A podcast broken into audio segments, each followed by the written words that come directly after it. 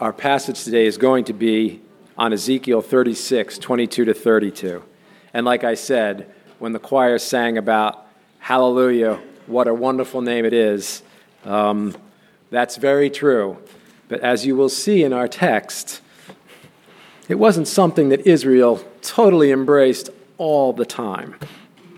So, in light of that, let me pray. Heavenly Father, as we come to the close of another year, we are reminded that there is still so much turmoil, suffering, pain, and even death that exists all around us. And Lord, we are also aware that during this Christmas season, many of your people struggle and are often overwhelmed by the stresses and expectations that our world places upon all of us. But Lord, because of you and all that you are, and all that you promise, we can have assurance that in you and the gift of your Son, Jesus Christ, there is comfort and a peace that does surpass all understanding. Father, help us to embrace the truth that even in our times of struggle, your promises can be trusted. And that when you tell us that you are the light of the world and that the darkness cannot overcome your light, that we trust in this truth. And so, Father, today I pray that you use me as a means for communicating this truth to your people in order that they may know your glory in all they do and experience. And I ask these things in the name of your most blessed Son, Jesus Christ. Amen. So, as I said, the scripture passage today is from Ezekiel 36, 22 to 32. And it's a pretty convicting passage. Therefore, say to the house of Israel, Thus says the Lord God, It is not for your sake, O house of Israel, that I am about to act, but for the sake of my holy name, which you have profaned among the nations to which you came. And I will vindicate the holiness of my great name, which has been profaned among the nations, and which you have profaned among them. And the nations will know that I am the Lord, declares the Lord God, when through you I vindicate my holiness before their eyes. I will take you from the nations and gather you from all the countries and bring you into your own land. I will sprinkle clean water on you, and you shall be clean from all your uncleannesses, and from all your idols I will cleanse you. And I will give you a new heart, and a new spirit I will put within you, and I will remove the heart of stone from your flesh and give you a heart of flesh. And I will put my spirit within you and cause you to walk in my statutes and be careful to obey my rules. You shall dwell in the land that I gave to your fathers, and you shall be my people, and I will be your God. And I will deliver you from all your uncleannesses, and I will summon the grain and make it abundant, and lay no famine upon you. I will make the fruit of the tree and the increase of the field abundant, that you may never again suffer the disgrace of famine among the nations. Then you will remember your evil ways and your deeds that were not good, and you will loathe yourselves from your iniquities and your abominations. It is not for your sake that I will act, declares the Lord. Let that be known to you. Be ashamed and confounded for, confounded for your ways, O house of Israel. See what I mean? so, New Year's is just a couple of days away. And many of us will likely be making New Year's resolutions. Well, I don't know about you, but I was never really a big fan of New Year's resolutions. I always thought it seemed sort of arbitrary to decide that I was going to do something just because a particular day on the calendar showed up. It just seemed so random to me. Now, just in case you people were not aware, I'm a total cynic. I'm skeptical of just about everything. And so, if you combine that with the fact that I have spent the bulk of my professional life in the marketing world, which means that I have basically profited on the manipulation and the exploitation of, well, all of you fine people, and you might begin to understand why these types of faux, man conceived practices hold very little credibility for me. I really do think they're all pretty silly. I mean, let's be realistic. What's so special about January 1? Other than it may be a way for the IRS to mark how they decide to pursue their wonderful fiscal endeavors against all of us. And of course, January 1st was my mom's birthday. But other than that, it's just like any other day. So, in light of that, let me ask you a question. If you do happen to participate in this annual exercise, exactly how long does it take you before you totally throw in the towel and give up on every single one of your resolutions? Six months? Six weeks? This isn't participation, remember? Six days? or are you one of those people who makes a resolution and never even bothers to start? I actually have more respect for those of you who do this rather than if you had begun and just bailed on it. At least you have fully embraced the senselessness of this activity. So what's my point in beating everybody else up on everybody up on this? Well, unlike all of us, when God makes a promise, he actually does keep it. It's the one thing in this life that is truly reliable. If God says, I will do something, rest assured, it's going to get done. And so here in Ezekiel 36, we see that God is annoyingly persistent and insistent in his relentless declarations that if anything is going to get done right, he's going to have to do it himself. Now, I know you've heard both Jeff and myself point out this particular exegetical concern that appears right here at the beginning of our text, and that is if a passage begins with a therefore, then you absolutely have to ask, what is it there for? And this is no different. God, through Ezekiel, begins by unloading some pretty weighty and convicting propositions. He's telling the house of Israel that he's about to do some very significant stuff. And these things that he is going to do are in direct response to what Israel has done. And God's not happy. So when we step back and we investigate what the therefore is there for, we quickly see that God's actions are because of the stupid, arrogant, self serving, and quite amazingly ungrateful actions of Israel. Ezekiel 36, 16 to 21, the preceding passage, tells us exactly why God is so ticked off at Israel. The word of the Lord came to me. Son of man, when the house of Israel lived in their own land, they defiled it by their ways and their deeds. Their ways before me were like the uncleanness of a woman in her menstrual impurity. So I poured out my wrath upon them for the blood that they had shed in the land, for the idols with which they had defiled it. I scattered them among the nations, and they were dispersed through the countries. In accordance with their ways and their deeds, I judged them. But when they came to the nations, Wherever they came, they profaned my holy name. In that people said of them, These are the people of the Lord, and yet they had to go out of his land? But I had concern for my holy name, which the house of Israel had profaned among the nations to which they came.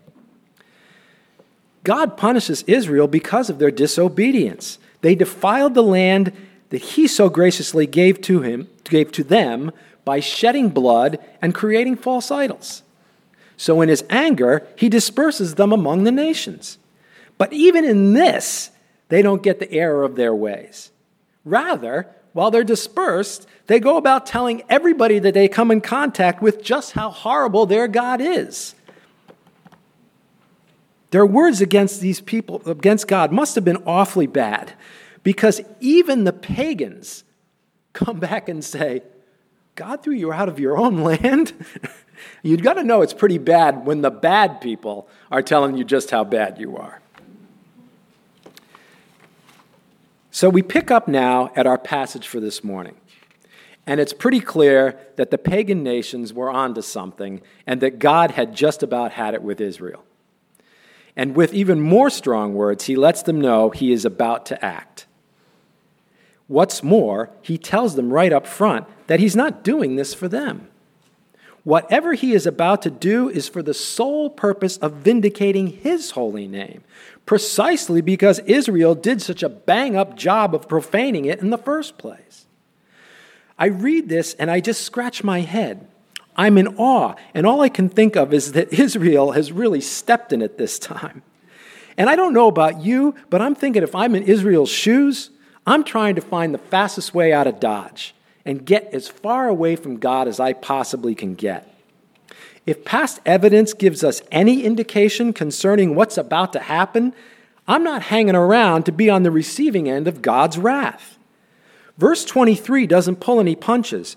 And I will vindicate the holiness of my great name, which has been profaned among the nations, and which you profaned among them.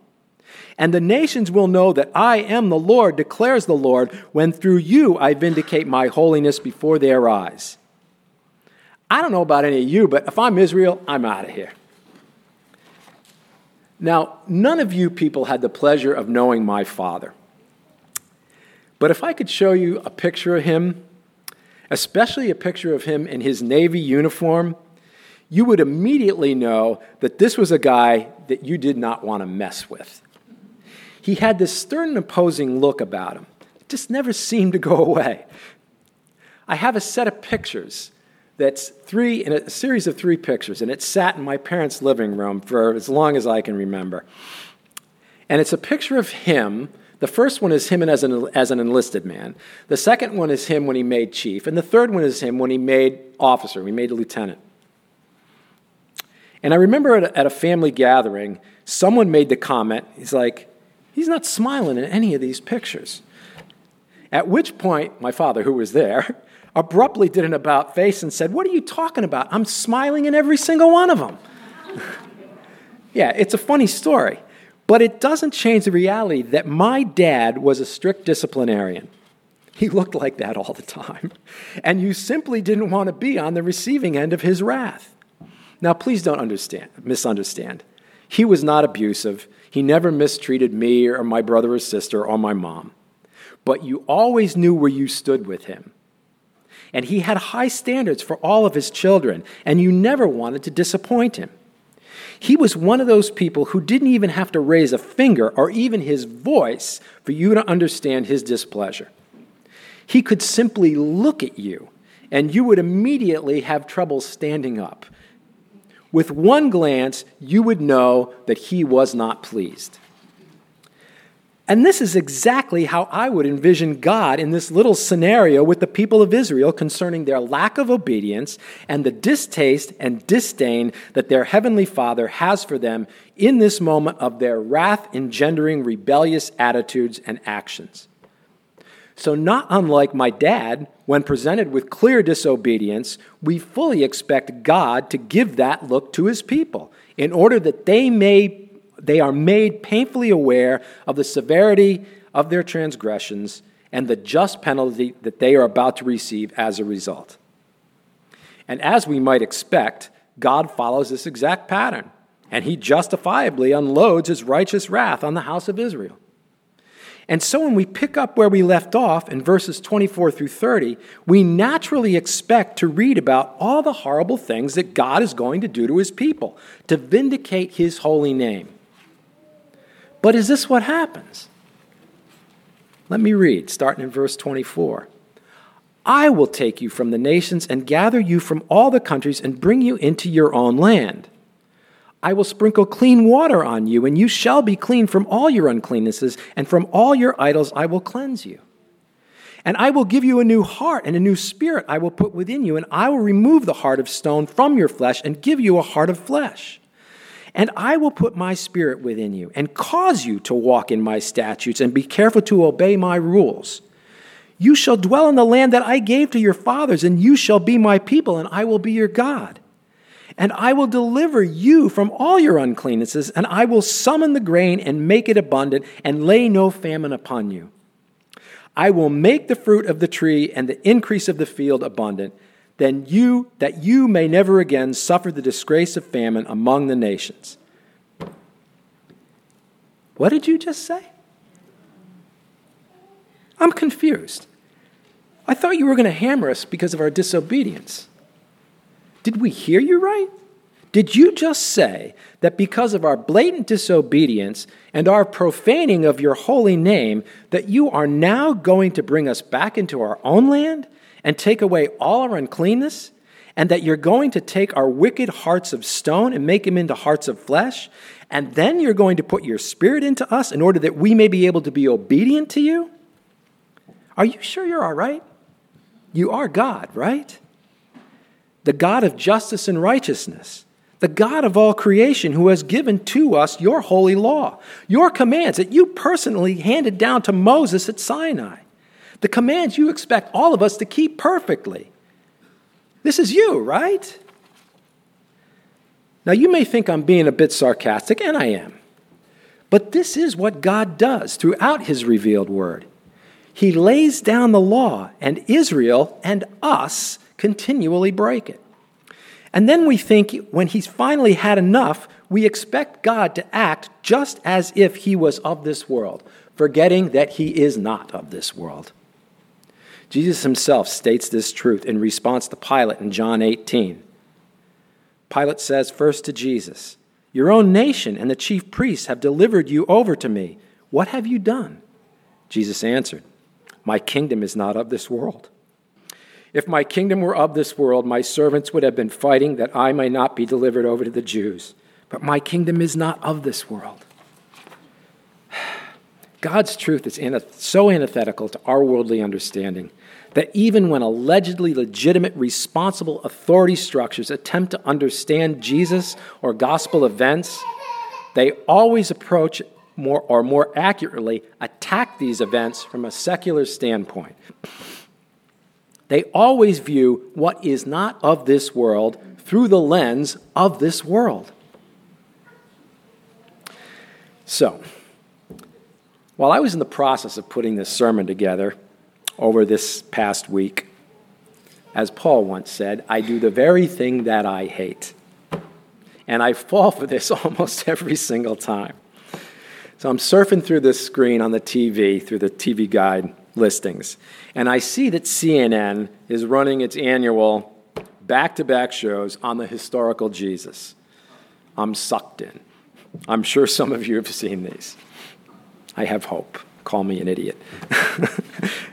And let me just point out they are shows, not documentaries, as much as CNN would want us to believe otherwise. So I'm masochistically suffering through this CNN series, which is nothing more than a preponderance of misguided insinuation and speculation. Oh, sure.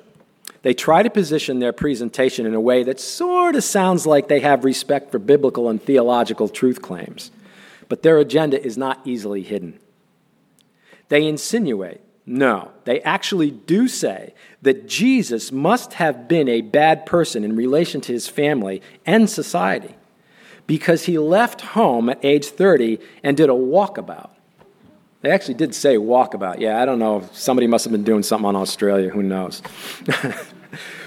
and they contend that because he did this while his family needed their assistance and support, that he was clearly irresponsible and uncaring. The implication being, how could someone who was supposed to be a loving and compassionate Savior act in such a selfish and irresponsible way? I could go on, but you get the idea. You see, the problem in all these ham handed attempts to understand God is that they all want to conform our Creator to our own narrow understanding of what we believe is valid and true ignoring the truth that Scripture tells us that everything we do has been tainted by our sin and thus subject to some sort of out of whack understanding of everything. We are continually trying to apply worldly principles to understanding things that are quite clearly not of this world. This is what a fallen, sinful world looks like in our everyday lives. It is what Scripture warns us about as lethal to our standing before God.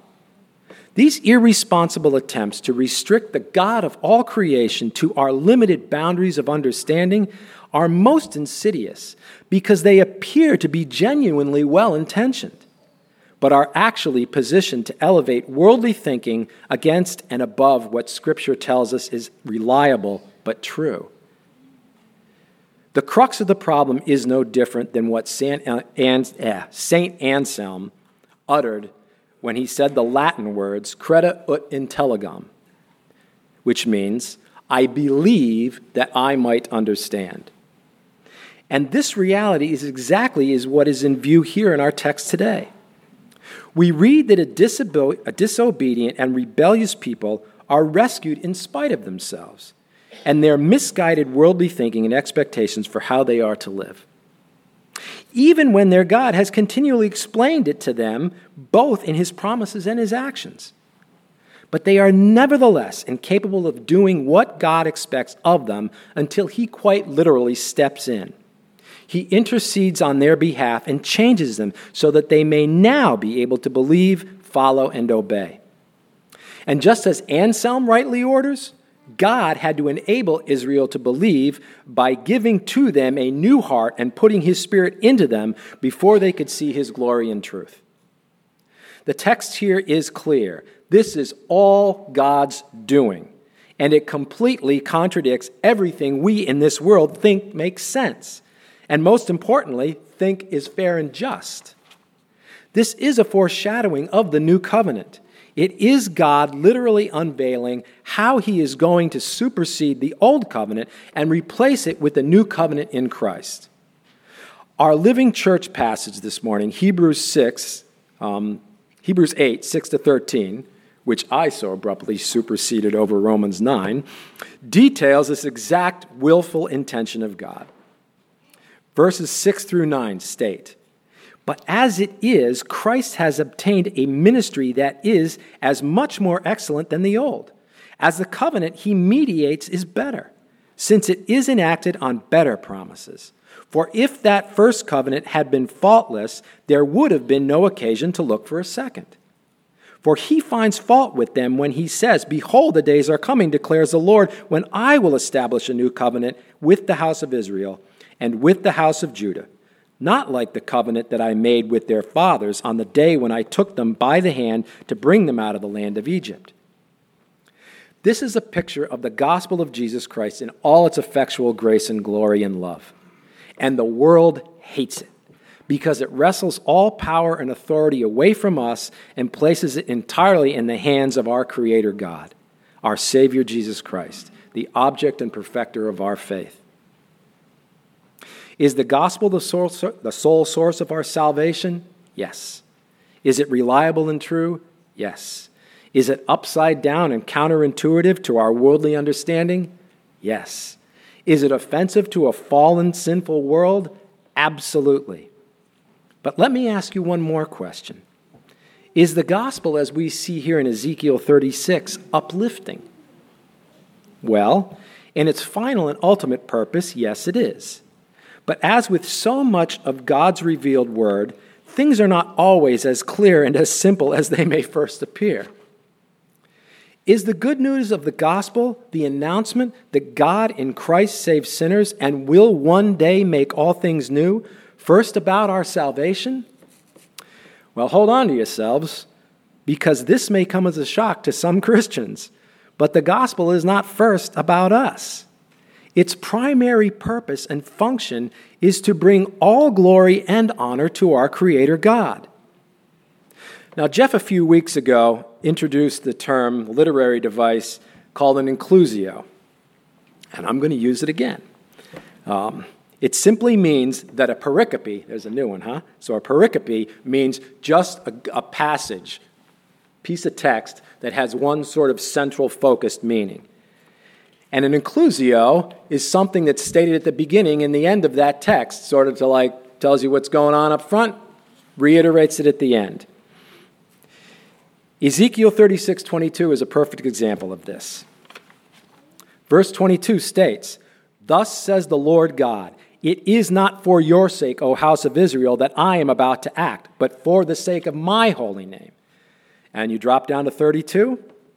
God, through Ezekiel, repeats his prime directive, just so we get the point of why he's doing what he's doing. It is not for your sake that I will act, declares God. Let that be known to you.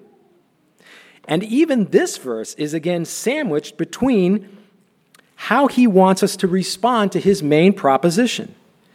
In literary terms, I like to call it an inclusio within an inclusio. Verse 31 hits us right where it hurts.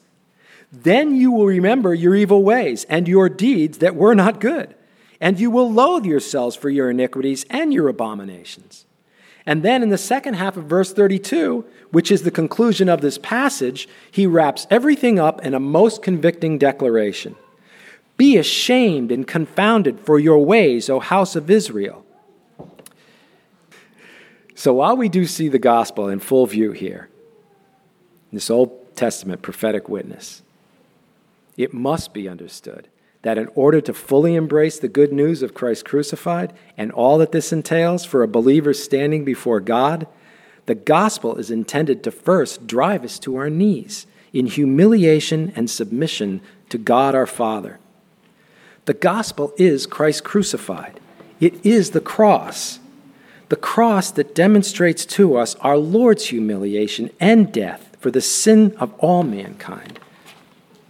But in order to embrace the cross and fully grasp the mind blowing, gracious love that God exhibits in the sacrificial gift of His only Son, we must first understand the gravity and severity of our rebellious, sinful condition before our Creator and the futility of our ineffectual worldly efforts to save ourselves. You may have heard it said that the cross of Christ crucified is displayed vividly in all its divine redemptive power in the New Testament, and that in the Old Testament it's present but veiled. And here in Ezekiel 36, I think we see a perfect example of this. But not unlike Pilate in his questioning of Jesus, or the people at CNN who contribute their own misguided picture of how we are to understand God and his redemptive mission in Christ. We too, as Christians, have unfortunately become influenced by the world and how we understand our Savior. Our contemporary culture has only made our ability to recognize God's glory as demonstrated in Scripture more challenging. We are so captivated by the need for forensic proofs and mesmerized by images, both still and moving, that we have lost our ability to engage God's Word in a manner in which our Lord intended. We want perfect descriptions that draw easily recognizable pictures and parallels. But God, in His infinite wisdom, intends for us to work with His Word. It is not a mistake that our Heavenly Father revealed His purpose to us in words. What's more, the Word itself is divine. The opening of John's Gospel makes this very clear. And I would argue that the reason our fallen world has become so enamored and mesmerized by image is because it is in direct conflict with how God requires that we understand Him. So here's what I was thinking of. During the discipleship hour, out of the mouths of babes today, Nathan, Steve, and uh, Daniela's son, asked the best question of the class. And it had to do with words and how we understand what words mean. And I won't go into the details, but that's exactly what I'm talking about here. Is that words do have meaning. And there's a reason why God presented his truth to us in words. I digress. Contemporary theologian and writer Tony Reinke describes this exact issue in his re- recent book, Competing Spectacles, which is really good, by the way. Um, you should pick it up, and it's not very long. He says, At Calvary, Satan triumphed visibly, but Christ triumphed invisibly. This is why Bible movies and cinematic recreations of the cross add nothing to the spectacle of the cross, and too often take away from it, leaving us with graphic imagery of a man's defeat and physical torture, but deflating the spectacle of its most striking glories. Unable to depict for the screen Christ's divinity for his unique work as atoning priest, wrath bearing Savior, Passover lamb, crushed servant, serpent smasher, cosmic warrior, forerunner of the second Exodus, and alpha of the new creation. Our world says that seeing is believing, but for us to behold the deep glory of the cross, we must see God see as God sees rather than as man sees. We treasure what is invisible, and that is perhaps the greatest source of the spectacle tension in this age and of the Christian life. The great spectacle of Christ crucified is a spectacle for the ear, not a spectacle for the eye. For faith comes not by seeing, but by hearing. It can be challenging to decipher what God wants us to take away from what He's saying to us in this text today. And when we finally do grasp the message, it doesn't really sound like something that we want to hear. particularly because it flies in the face of our worldly preconceptions of how we think God's love is supposed to work. But it's most important that we, as God's people, understand this message that we are rebellious sinners who have been given everything and have still turned away from our Creator, the giver of all life, in His gracious love. And that we have looked to everything in this corrupt world, which is incidentally corrupt because we made it that way because of our sin emanating from our own hearts all in an effort to live according to our own understanding and to please ourselves at the expense of others and most sadly, God. This is the reality of our sinful condition. We need to first realize that the reason God chose any of us should not be embraced as some special badge of honor, but rather should be understood more as a scarlet letter of sorts. God's choosing is actually in spite of us in order that He receives all the glory and elevates his holy name above all things, particularly us.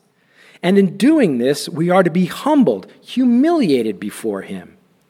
God's intention, as presented in verse 32, is to make us ashamed of all that we have done in our desire to please ourselves and be our own little gods. And while this sounds harsh and unloving, it is the means that God uses to bring us back to himself. This is God showing us that he is God and we are not, we must die to ourselves in order to be made alive in Christ. God loves his people, loves us so much that he promises to save us from ourselves against all our better worldly judgment. And it is in his grace and his love alone, through the redemptive gift of his Son, Jesus Christ, that we have any hope of walking in eternal joy with him. Will you pray with me? Heavenly Father, you are our King and our God.